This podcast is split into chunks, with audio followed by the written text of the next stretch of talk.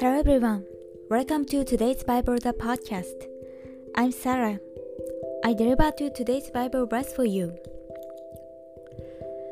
Then they cried out to the Lord in their trouble, and he delivered them out of their distresses.